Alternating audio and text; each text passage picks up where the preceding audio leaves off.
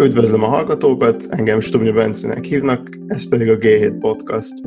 A hét egyik legfontosabb világpolitikai történése az amerikai választás volt, aminek többek között azért is volt olyan nagy a tétje, mert egy szélsőségesen megosztó társadalomról van szó. A pártok hívei között annyira nincsenek közös pontok, hogy például nem véletlen, hogy Donald Trump bármiféle bizonyíték nélkül már szinte az első pillanattól kezdve Bidenék választási csalásáról kezdett el beszélni, mert a választói valószínűleg tényleg bármit el tudnak képzelni a demokratákról.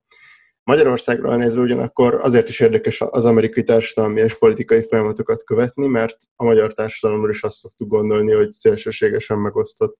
Alsóangol legalább az ismerőség körében mindenki biztos hallott olyan történetet, hogy választások idején a szélesebb körű családi események óriási összevisszaésekbe torkolnak, vagy hogy valaki eleve nem barátkozik olyanokkal, akik az övével ellentétes politikai nézeteket vallanak.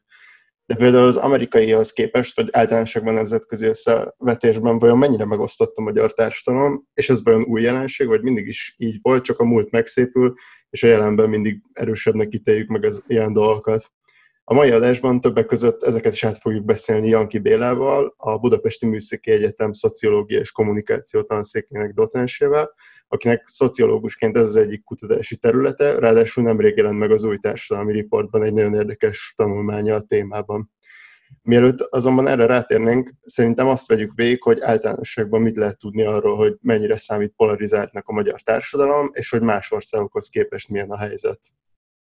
Egyrészt nincsenek nagyon friss adataink, és nincsen szisztematikus direkt összehasonlítás az Egyesült Államokkal, mert a magyar kutatók leginkább az európai kutatási rendszerekben végeznek összehasonlítást, tehát ott európai társadalmi felmérés adataiban lehet exakt összehasonlításokat végezni. Ezek azt mutatják, hogy Magyarország Európa egyik politikailag leginkább megosztott országa. Erre Patkós Veronika politológus kolléganőmnek a munkái irányították rá a figyelmet. Ő a 2000-es évek elejétől a 2010-es évek közepéig vizsgálta az európai országokat ebből a szempontból, és Magyarország ugye az első háromban van azokban az indexekben, amelyeket ő reált a politikai megosztottság mérésére. Azt egyéb kutatásokból lehet tudni, hogy az Egyesült Államok az európai országokhoz képest jobban megosztott. Tehát, hogy, hogy ők vezetik mondjuk ezt a versenyt. A tanulmányra rátérve szerintem kezdjük azzal, hogy pontosan mit jelentenek azok a társadalomtudományos szakszavak, hogy racionális szavazó és témakeretezés, vagy hogy identitásvezérelt szavazó és motivált érvelés és ezek hogyan segítenek nekünk abba, hogy megértsük azt, hogy az emberek hogyan döntenek a választásokon, vagy hogy például hogyan alkotnak véleményt politikai témákban. Azt lehet mondani, hogy a politikai viselkedés kutatói két alapvető ilyen választási viselkedési modell alapján próbálják elemezni a választók viselkedését a, a demokráciákban. Az egyik nagyon régi modell a racionális szavazó modellje, ahol úgy tekintik, hogy a szavazó polgár egyfajta fogyasztó, a pártok meg cégekként, értük versenyző vállalatokként próbálják a program csomagjaikat összeállítani, és minden választó az ő ízlésének, értékrendjének és gazdasági érdekeinek leginkább megfelelő csomagot fogja választani. Tehát ezekből valamilyen súlyozott átlagot von, és a hozzá egy ilyen szimbolikus térben hozzá legközelebb álló pártot választja. A pártok meg megpróbálnak úgy mozogni, hogy a lehető legtöbb választóhoz legyenek a legközelebb. És úgy tűnik, hogy a második világháború utáni évtizedek demokráciáit egész jól lehetett megérteni, ennek a modellnek az alapján. A kutatásban viszont arról van szó, hogy ez már nem teljesen így működik. Ennek egyébként mi az oka? A 21. századi nyugati politikai rendszerek működését viszont egyre kevésbé tudják így megmagyarázni, és ezért került előtérbe egy alternatív modell, amit az előző mellé helyeznek, amelyben a választók nem csak fogyasztóként fejezik ki a preferenciáikat a választásokon, hanem a politikai közösségek tagjainak érzik magukat, és a választásukkal vagy a közvéleménykutatóknak adott válaszaikkal csoport hovatartozásukat fejezik ki. És ez egy másfajta választási viselkedést és másfajta politikai viselkedést implikál. Tehát ugye ezek a választók, az identitás vezérelt választók nem minden esetben vannak tisztában, hogy mit akarnak, hiszen ők azt akarják leginkább, hogy tartozhassanak egy politikai közösséghez, és ebben a tekintetben lesik a politikai elit iránymutatását abban a tekintetben, hogy az ő politikai közösségükben mi számít domináns véleménynek, vagy irányadó véleménynek, vagy helyes véleménynek. És ez elvezethet oda, hogy bizonyos kérdésekben és bizonyos mértékig a politikai elit úgymond rángatni tudja a közvéleményt, és a racionális szavazás által dominált demokráciákban a politikai pártok megpróbálnak minél inkább középre helyezkedni, úgy helyezkedni, hogy tőlük szélebre már ne legyen más, de ők minél többet ki tudjanak harapni a középből. Az identitás vezérelt választók által dominált demokráciákban viszont a politikai vállalkozóknak jobban megéri polarizálni, mert az identitást úgy könnyebb kifejezni, hogyha én meg tudom különböztetni magam másoktól. Tehát akkor tudom határozottan megmutatni, hogy én hova tartozom, ha meg tudom mutatni azt is, hogy hova nem tartozom. És ez egy másfajta véleménydinamikát visz a rendszerbe. Mindkét felfogásban van lehetőség arra, hogy az elit hatással legyen a politikai preferenciákra, de eléggé máshogy. Ugye itt jöttek elő ezek a fogalmak, hogy témakeretezés és motivált érvelés, hogy ezek között pontosan mi a különbség? Maga a témakeretezés az az, hogy az elit, politikusok és az újságírók és a véleményvezérek hogyan prezentálnak egy-egy problémát. A motivált érvelés a befogadásról szól, a különbség leginkább abban van, hogyha a szavazókat a racionális motivációk vezérlik, akkor leginkább olyankor hallgatnak az elitre, amikor olyan kérdésről van szó, amelyik nem érinti közvetlenül az életüket, nem annyira érdekli őket, és akkor meghallgatják azt az elitcsoportot, amelyekről tudják, hogy a számukra fontos kérdésekben olyan pozíciót foglal el, amelyik nekik kedvező, és a számukra kevésbé fontos kérdésekben, például a külpolitikában hisznek ennek az elitcsoportnak. Az identitásvezérelt választókat viszont nem olyan könnyű ilyen kérdésekben mozgatni. Őket leginkább azok a kérdések érdeklik, amelyek a közbeszéd fókuszában vannak, legyenek egyszerűek vagy bonyolultak, legyenek belpolitikai vagy külpolitikai kérdések, érintsék nagyon erősen a gazdasági helyzetüket, vagy ne érintsék. Nem ez a fontos, hanem az a fontos, hogy erről vitatkozzon mindenki, és ők ebben ki tudják fejezni, hogy hova tartoznak. És ezekben a kérdésekben mondjuk az újságírók kevésbé tudják befolyásolni őket, mert őket csak az érdekli, hogy egyik vagy másik politikus milyen pozíciót vett fel ebben a kérdésben. És nem az érvek és ellenérvek érdeklik, nem a, az adott kérdésnek a különböző aspektusai érdeklik, szemben a racionális szavazóval, hanem az, hogyan lehet ebben a kérdésben kifejtett állásponttal elhelyezkedni valahol a politikai térben.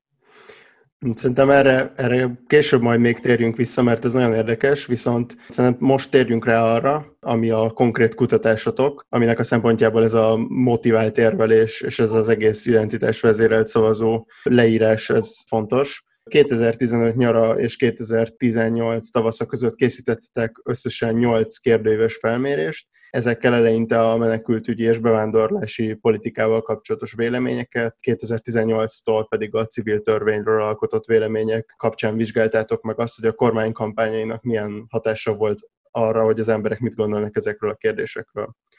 Viszont nem minden embertől ugyanazt és ugyanúgy kérdeztétek, és ennek mi volt a jelentősége a kutatás szempontjából? Ugye mi első körben a témakeretezéssel próbálkoztunk, és 2015-ben a menekült kérdés, menekült politika megítélésével kapcsolatban kérdeztük az embereket, és ugye arra voltunk kíváncsiak, hogy annak függvényében, hogy mi hogyan mutatjuk be ezt a problémát nekik, ők milyen poliциkat, milyen politikai megoldásokat támogatnak. A keretezés magába foglalta időnként a szóhasználatot, hogy ugyanazt a kérdést úgy fogalmaztuk el meg, hogy mit csináljunk a menekültekkel, vagy úgy, hogy mit csináljunk a bevándorlókkal. Magába foglalta azt, hogy újságcikkeket mutattunk nekik a témával kapcsolatban, és hogy ez az újságcikk hogyan keretezte a problémát, hogy a negatív hatásokra koncentrált-e, vagy a menekültekkel kapcsolatos szolidaritást erősítette ez a cikk szándéka szerint. Ugye ennek a módszere az, hogy veszünk ezer embert véletlenszerűen, akik vállalják, hogy választ adnak a kérdéseinkre, és őket véletlenszerűen több csoportba osztjuk, és egyes emberek így találkoznak a problémával, mások pedig úgy, és utána viszont mindenki ugyanazt a kérdést válaszolja meg, és akkor tudjuk megbecsülni, hogy milyen hatása van annak, hogy hogyan keretezzük számukra a problémát. És azt találtuk, hogy ezeknek a keretezésnek általában korlátozott hatása volt, de ez nem azt jelentett, hogy semmilyen irányba nem mozdultak el a vélemények, hanem leginkább válaszadók pártállása határozta azt meg, hogy ők hogyan reagálnak egy-egy keretezésre. Tehát például 2015 végén azt tapasztaltuk, hogy a baloldali ellenzéki választók immunisak voltak mindenfajta negatív vagy pozitív keretezésre, és nekik határozott véleményük volt arról, hogy hogyan kell segíteni a menekülteken vagy bevándorlókon, akárhogy is fogalmazzuk meg. A kormánypárti választók nem voltak immunisak rá, de bárhogyan próbáltuk keretezni ezt a problémát, ők mindenképpen negatívan reagáltak erre. Tehát a saját mondjuk ilyen default alapvéleményükhöz képest, hogyha valamilyen módon ehhez plusz információkat adtunk, arra mindenképpen negatívan reagáltak. És ez a tapasztalat volt az, ami tovább vitt minket az identitás vezérelt választás vizsgálatának az irányába. Volt-e abban különbség, hogy mennyi idő telt el ezekben a kampányokban, és milyen volt a, a megkérdezettek reakciója? Igen, ugye azt lehet látni, hogy akkor, amikor még a 2016-os bevándorlási kvótával kapcsolatos népszavazási kampány kezdete előtt az embereket, akkor még tudtuk keretezéssel valamilyen módon befolyásolni őket. Például máshogy reagáltak arra, hogyha menekültekről kellett nyilatkozniuk, mint akkor, hogyha bevándorlókról kellett nyilatkozniuk. Viszont ez a hatás eltűnt a kampány alatt. Tehát akkortól kezdve, hogy ez a politikai kommunikáció fősodra meghatározta, hogy mi ebben a kormánypárti vélemény, és hogyan kell erről gondolkodni, azután semmilyen keretezéssel nem tudtuk már mozgatni a véleményüket. Tehát ugyanazt megkíséreltük később, és akkor már nem sikerült. Tehát alapján 2015-ben még lehetett mozgatni a véleményeket, ugyanolyan keretezéssel 2016-ban már nem. És mi derült ki akkor, amikor már az identitásra fókuszáltak a kérdésekkel, meg a módszertannal? Akkor újabb kutatást terveztünk, amely már direkt módon próbálta letesztelni azt, hogy az embereknek létezik egy alapvéleménye, és ettől elválasztva létezik egy identitásvezérelt véleménye. Hát létezik Kovács Lajosnak egy véleménye, amikor elfelejtkezik arról, hogy ő kormánypárti vagy ellenzéki szavazó, és létezik egy olyan véleménye, amelyik ahhoz tartozik, hogy ő kormánypárti vagy ellenzéki szavazó. Ezt a kettős véleményt próbáltuk valamilyen módon tesztelni. Ez a fajta modell teljesen szemben áll a racionális szavazói modellel, meg általában egy ilyen racionális döntési modellel, ahol az embereknek van egy fajta véleménye, amely meg tud változni. A mi feltételezésünk az volt, hogy az embereknek kétfajta véleményük van. Ugye ezt nem mi találtuk ki, ugye ez a, az az identitás elméletből következik, és például nem identitással kapcsolatban ezt nagyon sokat vizsgálták. Amit mi csináltunk, hogy ezt a politikai választásra alkalmaztuk, kicsit máshogy, mint, mint az amerikai, mint nyugat-európai kutatók, mert nekünk az volt a célunk, hogy teljesen direkt módon tudjuk ezt mérni. Témát váltottunk, ugye mi a 2018-as választási kampány idején vizsgáltuk ezt a kampány elején és végén, egyébként ennek túl nagy jelentősége nem volt. Összesen 2000 embert tudtunk két vizsgálatban megkérdezni. Fontos volt, hogy olyan aktuális kérdésben kérjük ki az emberek véleményét, amelyik éppen a, a politikai napirenden magasan van, tehát fontos kérdés, és ki lehet általa fejezni, hogy valaki hogyan viszonyul az aktuális kormányzathoz. Civil szervezetek külföldi finanszírozásával kapcsolatban tettünk fel egy kérdést. Úgy próbáltuk megfogalmazni a kérdést, hogy önmagában minél kevésbé legyen politikus, tehát hogyha, ha nem hívjuk fel a válaszadók figyelmét arra, hogy ez egy aktuál politikai kérdés, akkor nem feltétlenül fog eszükbe jutni. Ez volt a szándékunk.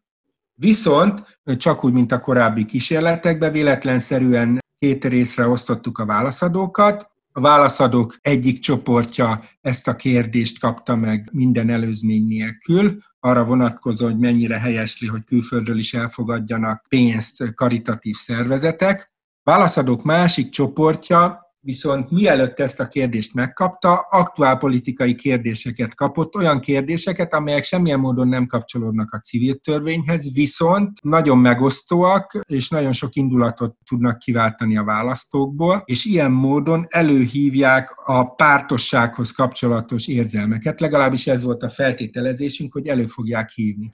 Egy korábbi pilot vizsgálatban például a Nemzeti Bank elnökének a fizetését hoztuk fel, mert akkoriban az volt az újságokban egy nagy téma. Ebben a vizsgálatban fölhoztuk a migráció kérdését, fölhoztuk a stadionépítést, az egészségügy kérdését. Kérdést hoztunk fel, amelyek egy része olyan állítást tartalmazott, amelyekkel kormánypártiak tudnak inkább azonosulni, és az ellenzékieket feldühíti. A másik két kérdés pedig fordítva volt. És azt vizsgáltuk meg, hogy valóban mi történik, hogyha az embereket ilyen módon politikailag úgymond izgatjuk, hogy meg fogja változtatni a véleményüket, és azt találtuk, hogy igen, tehát a kontrollcsoportban, akik nem kaptak ilyen előzetes kérdéseket, ugye meg tudtuk mérni, hogy milyen mértékben különbözik a kormánypárt és ellenzéki szavazók véleménye a civil szervezetek kérdésében, és hogy különbözik egyébként, tehát hogy az ellenzéki szavazók azok nagyobb arányban, nagyobb mértékben támogatják azt, hogy külföldről kaphassanak pénzt ezek a szervezetek. Viszont akkor, amikor izgattuk az embereket politikailag, és mondom, semmilyen említést nem tettünk a civil törvényre vonatkozóan, semmilyen utalást, azután a civil törvényről máshogy nyilatkoztak, a baloldali szavazók még inkább támogatták, hogy kaphassanak külföldről pénzt, a kormánypárti szavazók pedig még jobban ellenezték, tehát megnőtt, duplájára nőtt egy ilyen attitűd skálán a kormánypárti és ellenzéki szavazók közötti véleménykülönbség ebben a kérdésben.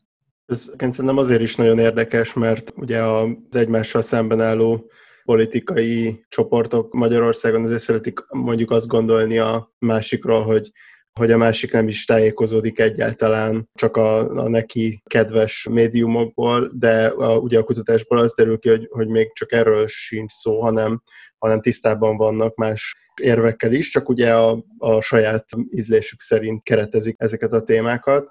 Tehát összességében az derül ki ebből, hogy, hogy nem azt figyeljük, hogy mit mondanak, hanem azt, hogy, hogy ki mondja. Arról van szó, hogy akkor, amikor az emberek identitás vezérelten választanak, és ilyen módon is olvassák a híreket, akkor tulajdonképpen a média pluralizmus nem feltétlenül segít abban, egyensúlyozott vélemények alakuljanak ki fontos társadalmi kérdésekben, és ugye a mi adataink is azt mutatják, hogy a kormány pozícióját követő választók egy jelentős része olvassa a kormány kritikus forrásokat, csak nyilván átszűri a saját véleményén, a saját pozícióján ezeket a híreket. Hogy önmagában az nem segít, hogy el tudnak olvasni más híreket is, és nem önmagában a buborékosodás okozza a polarizációt. Ez az egyik társadalmi riportnak egy másik tanulmányából derül pont ki, hogy Brüsszel negatív keretezése ellenére az EU és az euró megítélése is pozitív a magyarok körében. Az erről ki, hogy az elmúlt tíz évben az egyik leginkább EU-szkeptikus országból az EU-t leginkább hasznosnak tartó országok közé került Magyarország. És erre mi lehet a magyarázat? Ez a Brüsszel és Európai Unió az éppen egyébként a keretezésnek a lehetséges hatásaira mutat rá, és erre vannak korábbi magyar, meg például amerikai eredmények is, amelyek azt mutatják, hogyha valahol mondjuk a politikai elit egy része, vagy a véleményformáló elit egy része elkezd egy témáról beszélni, elkezdi azt valamilyen módon keretezni, és a keretezés részévé válik a szóhasználat, akkor előfordulhat, hogy miközben meggyőzi a hozzá lojális választókat arról, hogy ebben a kérdésben így és így, ilyen és ilyen álláspontot kell elfoglalni, viszont ez az álláspont nagyon érzékeny lesz arra, hogy milyen szavakkal fogalmazzák meg, milyen szavakkal prezentálják neki ezt a kérdést.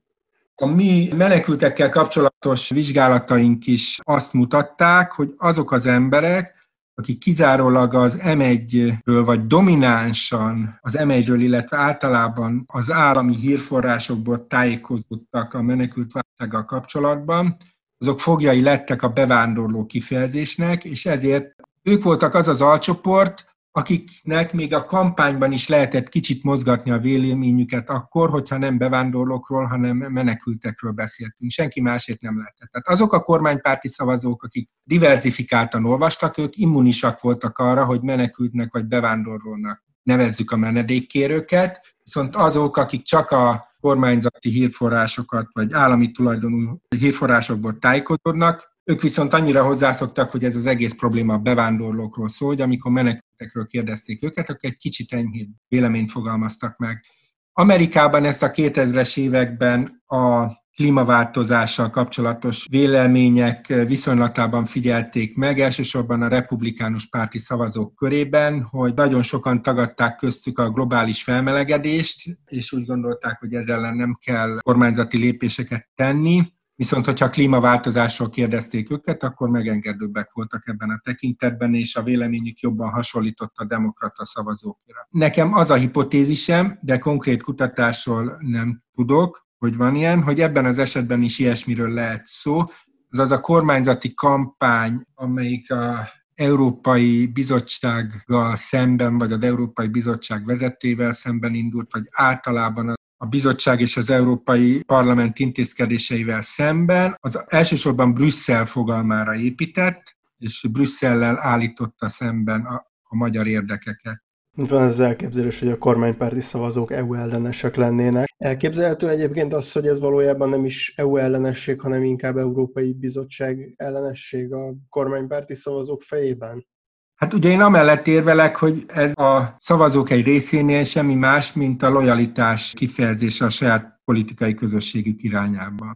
Tehát, hogy olyan szavazók, akik egyébként annyira nem érdeklődnek mondjuk a külpolitika iránt, vagy az az Európai Unió gazdaságfejlesztő politikai iránt, viszont politikai közösségük vezetője, vezetői, véleményformálói azt mondják, hogy Brüsszelben valami rossz történik, akkor ők hajlandóak ezt elfogadni, és azt a véleményt kifejezni, hogy Brüsszel az rossz. Mindeközben viszont ez nem biztos, hogy érinti az Európai Unióval kapcsolatos véleményüket, amelyel szemben mondjuk így nincsen ugyanilyen kampány.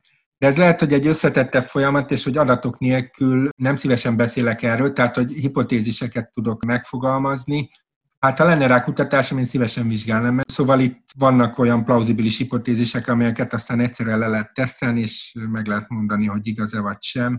Tehát én azt is el tudom képzelni, hogy például a Ugye sokat változott, és én nem vagyok közvéleménykutató, tehát nem tudom megmondani, hogy mi az aktuális helyzet, és sokat változott a jelenlegi kormánypártok és jelenlegi ellenzéki pártok szavazóinak összetétele. De azt lehet tudni, hogy azért nagyon sokáig a jelenlegi kormánypártok szavazói általában EU-barátabbak voltak, vagy olyan régiókban volt erősebb relatíve például a Fidesz, ahol az Európai Unióval kapcsolatban pozitívabb attitűdöket lehetett mérni, és azt lehet, hogy miközben mondjuk a brüsszelezés nem érintette ezeket az attitűdöket, aközben az ellenzéki sajtónak az a vágya, hogy a kormány EU ellenes, lehet, hogy korábban nem annyira EU-párti ellenzéki szavazókat terelt inkább EU-párt irányba, és akkor ebből is például kaphatunk egy olyan fajta dinamikát, hogy miközben a brüsszelezéssel sokan egyetértenek, az Európai Unió támogatása nem hogy stabil, hanem még növekszik is. De ez csak egy hipotézis,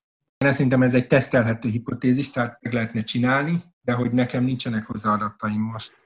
Az biztos, hogy ez egy érdekes kutatás lenne. No de kicsit szélesebb kontextusban is beszéljünk erről az egészről. Az elmúlt években megjelent az a, az a diskurzus, hogy az egész világban, és ezt Magyarországra is alkalmazták, törzsi politizálás jelent meg. Úgy általánosságban te mit gondolsz arról, hogy ez mennyire eltúlzott ez a, ez a narratíva, mennyire lehet arról szó, hogy, hogy ezek, ezek mindig is megvoltak a, a politikában. A politika az mindig erről a szembenállásról, identitásról szólt, és csak az utóbbi időben valami miatt ez felerősödött, ez a tematizálás.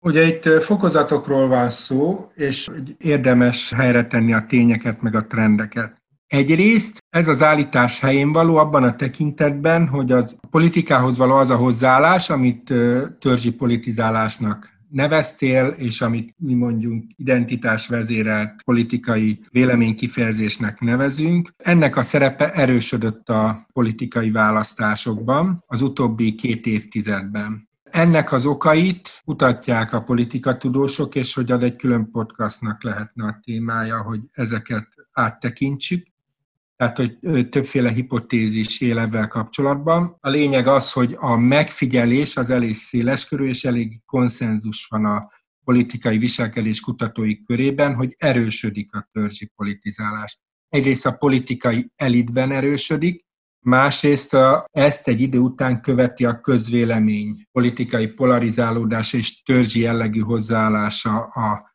politikához. Ugye ez többféle dimenzióban figyelhető meg. Ugye egyrészt létezik a véleménypolarizáció, Erről vitatkoznak a legtöbbet, mert ugye ezt többféle dolog is előállíthatja. Előállíthatja például azt, hogy az emberek egyre jobban rendezik el saját magukat ideológiai alapon, ami leginkább azt jelenti, hogy az emberek egyre racionálisabban választanak. Másrésztről viszont jelentheti azt is, hogy az emberek elkezdenek egyre inkább identitásvezérelten véleményt kifejteni a világ dolgairól. Ugye erről beszéltem én is, erről végeztük mi is a kutatásunkat. A másik dimenzió az affektív polarizálódás, ami viszont egyértelműen megfigyelhető, hogy a más politikai oldalhoz tartozókat egyre jobban utálják. Ebben az Egyesült Államok vezet, leginkább az európai sokpártrendszerekben ez nem olyan egyértelmű, leginkább azt tudják megfigyelni, hogy szélsőségesnek tekintett vagy tekinthető pártok szavazóival szemben van egyfajta nagyon erős elutasítás a mainstream pártok szavazói részéről, visszafele nem olyan erős ez az elutasítás. Amerikában lehet megfigyelni, hogy mind a két párt hívei részéről, a két nagy mainstream párt hívei részéről van egy nagy elutasítás a másik irányában. Tehát, hogy mind a vélemény polarizáció, mind az affektív polarizáció erősödött az elmúlt két évtizedben. Másik, hogy az a kérdés, hogy ez mennyire itatja át a választók közösségét, tehát az embereket, tehát hogy hány embert érint. És ugye ebben a tekintetben azért inkább óvnék a túlzott állításokról, itt is Amerikára vonatkozóan vannak a legjobb adatok, amelyik azt mutatják, hogy az a fajta éles szembenállás, amit látunk a véleményvezérek között, meg a politikai elitben, és látunk a politikát aktívan követő választók körében, az egyáltalán nem jellemzi a választók szélesebb rétegeit. Tehát leginkább a nagyon képzett és politikai iránt érdeklődő választókat jellemzi ez a törzsi hozzáállás, és ahogy megyünk lejjebb a politika iránt kevésbé érdeklődő, kevésbé képzett, alacsonyabb státuszú választók irányába, ő sokkal inkább megmaradnak racionális választónak. Tehát leginkább azt lehet látni Amerikában, ezt néhány politikatudós már ki is mondja, hogy az értelmiség gerjeszti mind a két oldalon, jobb és bal oldalon is ezt a törzsi háborút. Az átlag választó az sokkal kevésbé ilyen módon választ. Ez egyébként azért is nagyon érdekes, mert ugye a tanulmányban szerepel ez, ez is, hogy az elmúlt 15 évben Amerikában, meg, meg Európában is azt lehetett megfigyelni, hogy csökkent a, a gazdasági érdekek, és nőtt a szimbolikus témáknak a szerepe. Igen, hogy ez egy jogos felvetés, tehát olyan témák kerültek előtérbe, amelyek az értelmiséget érdeklik, az, az nagyon fontos, hogy a 70-es évektől elkezdve a nyugati társadalmakban beindul a a posztindustrializáció, ez átrendeződni a társadalom. Egyrészt az egyenlőtlenségek jelentősen nőnek folyamatosan azóta is a nyugati világban, másrészt olyan módon nőnek, hogy a, az oktatás egyre inkább kifizetődő a piacon, tehát az oktatásban való részvétel, a tanulás. Tehát a képzett emberek egyre magasabbra kerülnek relatíve a, a társadalmi ranglétrán, anyagi értelemben erre kevesebb anyagi gondjuk van. Ez összefüggésben van avval, sokak szerint, hogy egyre inkább szimbolikus témák irányába fordulnak. A politikában is, meg magánéletükben is egyre fontosabbak lesznek a közvetlen anyagi túlélést kevésbé érintő témák. Ezt sokan összefüggésbe hozzák avval, hogy hogyan változik a politika, és hogy, hogy tényleg mindmáig megfigyelhető, hogy ezt az újfajta politizálás leginkább az értelmiséget érinti meg, és aztán ők ráják a, ezt a törzsi szembenállást. Tehát ez egy jó megfigyelés. Az is van egyébként, arról nem beszéltem, tehát arról az is egy fontos elmélet, tehát hogy nem önmagában az, hogy különböző értelmiségi csoportok állnak szemben egymással, hanem arról is, hogy vannak leszakadó csoportok, akik a populista pártok irányába fordulnak Nyugat-Európában és Észak-Amerikában. Ugye most már vannak elég hosszú távú adatok amelyek ezt nézik, és ugye tényleg a kutatók is arra kíváncsiak, hogy gazdasági vagy kulturális okai vannak a populista pártok felemelkedésének, és a konklúzió valami azt, hogy mind a kettő, vagy hogy ezek között kölcsönhatás van.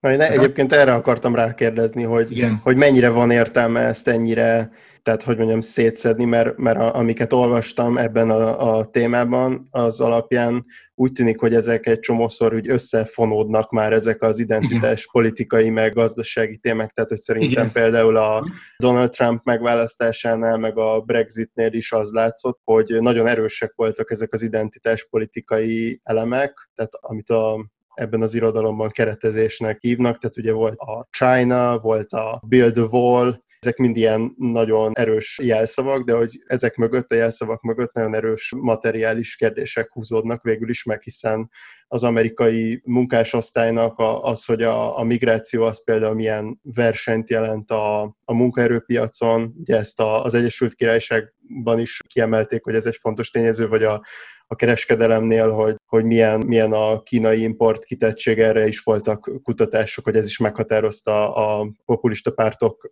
szavazóinak a preferenciáit. Tehát ezek mennyire, mennyire lehet ezeket szétszedni?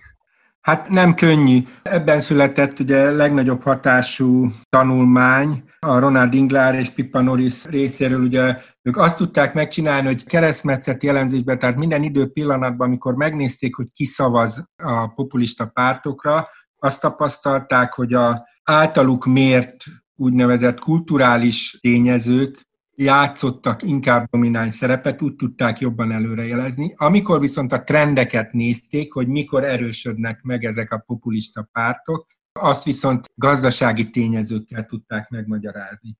Ezt többféleképpen lehet megérteni. Vegyük az egyik az amerikai választással kapcsolatban hozott példát. De azt lehet látni, hogy szét kell választani azt, hogy hogyan szerez mondjuk egy populista vezető népszerűséget, milyen témákkal, és utána milyen módon tudja fenntartani a politikai közösségét. És azt lehet mondani, hogy én teljesen egyetértek, hogy például konkrétan Donald Trump előválasztási kampány esetében nagyon racionális módon célzott meg gazdasági témákat és emberek megélhetéssel kapcsolatos félelmeit, tehát mind a bevándorlással kapcsolatban, mind a munkahelyek ugye távol-keletre telepítésével kapcsolatban, tehát hogy ilyen módon nagyon is jól tudott gazdasági szavazatokat szerezni, azokban az államokban lesz fontos volt számára, és amelyekkel meg tudta nyerni az elnökválasztás. Viszont utána, az a kérdés, hogy utána ment témákkal tud fennmaradni, azt lehet látni, hogy akkor már váltott ígéreteiből keveset valósított meg, viszont teljesen újfajta, erősen szimbolikus jellegű politizálást visz azóta is, viszonylag kevés konkrét gazdasági intézkedéssel. Tehát, hogy, hogy ezt szét kell választani, és hogy például ez az egyik módja annak, hogy megértsük ezt a kettősséget. A másik módja pedig az, hogy megértjük, hogy egy-egy emberen belül, vagy egy-egy társadalmi csoporton belül hogyan hat egymásra gazdaság és kultúra. Tehát azt, ahogyan megértjük a ipar utáni társadalom változásait, az egyenlőtlenségek növekedését, és például a képzett új gazdaságban elhelyezkedő, magas keresetű értelmiségiek és a korábban iparban dolgozó, most sokkal rosszabb fizetési körülmények közé kerülő volt ipari munkásságnak a helyzetét, akkor egyrészt ebbe először, tehát van egy gazdasági lecsúszás az utóbbi csoport részéről, Másrészt ehhez kapcsolódik az, hogy látják, hogy ezzel kapcsolatban ennek van egy ilyen szimbolikus megerősítése. Tehát ők egy ilyen lehülyézett pozícióba kezdenek kerülni. Tehát, hogy a felső csoportok a saját magasabb gazdasági státuszukhoz elkezdenek hozzárendelni viselkedésbeli normákat is, amit szintén azok tudnak könnyen elsajátítani, akik bekerültek ezekbe a csoportokba, akik tudnak drága bort vásárolni, és akkor tudnak utána azokról beszélgetni, meg van idejük művészmoziba járni, stb. stb. Meg, meg tudják mutatni társadalmi kérdésekben is, hogy ők mennyire szofisztikáltak, hogy tanultak a társadalom sokféleségéről, és ezért ők már nem rasszisták, meg elfogadják a szexuális kisebbségeket, és a többi, és a többi. És akkor ez a gazdaságilag frusztrált, kevésbé képzett rétegek részéről aztán egy kulturális visszavágást vált ki. Ugye ez az egyik fontos hipotézise azoknak a politológusoknak, akik ezt a kérdést vizsgálják. Valahol a mélyben ott vannak a gazdasági változások, a társadalmi egyenlőtlenségek növekedése, és ezen belül pedig a képzettség mentén növekvő egyenlőtlenségek kérdése. Amerikában ugye a etnikai csoportok relatív státuszának a változása, és akkor ehhez kapcsolódnak szimbolikus kérdések. Tehát valahogy ez aztán átfolyik a kultúrába, és az emberek már közvetlenül kulturális dolgokra reagálnak. Amikor most beszéltél, ezek a Nyugat-Európára és Észak-Amerikára vonatkoznak, ahol a meghatározó folyamat a a dezindustrializáció volt 80-as évek óta, viszont Magyarországon meg pont, hogy a rendszerváltást követően az industrializáció volt inkább egy jelentős folyamat, ugye itt e, ennek egyébként közel lehet a, amúgy az EU tagság megítéléséhez is, és hogy hogyan lehet kibékíteni ezt az ellenmondást, hogy Magyarországon is ugye jelentős polarizációt látunk, és a, a nyugati társadalmakban is, de hogy úgy tűnik, hogy, hogy nem feltétlenül ugyanazok az okok. Ez, erre mi lehet a magyarázat? Hát én inkább megfordítanám, tehát hogy egyrészt a dezindustrializáció a 90-es években Magyarországon is lezajlott. Ugye nem olyan mértékben, mint Nyugat-Európában, de, de mondjuk a német szintet azt elég hamar elértük. Tehát mondjuk GDP arányosan a feldolgozó iparban dolgozók aránya az, az a dolgozó népesség egynegyede, ebbe a kelet-közép-európai régióba és Németországba, és mondjuk egy nyolcad a franciáknál, angoloknál, Észak-Amerikában. Tehát mi iparosodottabb társadalomnak számítunk, mint a nyugat-európai átlag, de hogy nálunk is lezajlott a dezindustrializáció, ami kevésbé zajlott le az értékeknek ez a fajta radikális átalakulása. Tehát, tehát egyrészt lezajlott a dezindustrializáció, másrészt lezajlott az a társadalmi folyamat is, hogy a magasabb képzettség egyre jobban kifizetődő, tehát hogy egyre nagyobb a különbség a képzett és kevésbé képzett emberek anyagi lehetőségei között. Tehát ez is lezajlott, ami nem zajlott le viszont pont a, olyan mértékben ez értékeknek az átalakulása. Most én ezt látom, hogy azért tudta rávenni a politikai elit egy része olyan értékek támogatására Magyarországon a magas státuszú képzett embereket, amely értékeket mondjuk Nyugat-Európában kevésbé képzett emberek követnek, mert valamilyen módon mondjuk Magyarországot elhelyezte egy nemzetközi térben, és Magyarország, mint ország, mint társadalom lett prezentálva egy ilyen lázadó, periférikus pozícióban. De ez csak egy, hát mondjuk úgy egy ködös hipotézis, tehát hogy én ebben nem foglalkoztam, sem empirikus kutatásokban, sem szakirodalmi elemzéssel, de én mondjuk valamilyen ilyen hipotézissel indulnék neki ennek a témának, hogyha vizsgálni szeretném. Szerintem akkor le is záratjuk a beszélgetést, azért ez kiderült, hogy itt még egy csomó olyan téma van, amit biztos, hogy nagyon érdekes lenne kutatni. Köszönöm szépen Janki Bélának, hogy a vendégem volt. Én köszönöm a lehetőséget.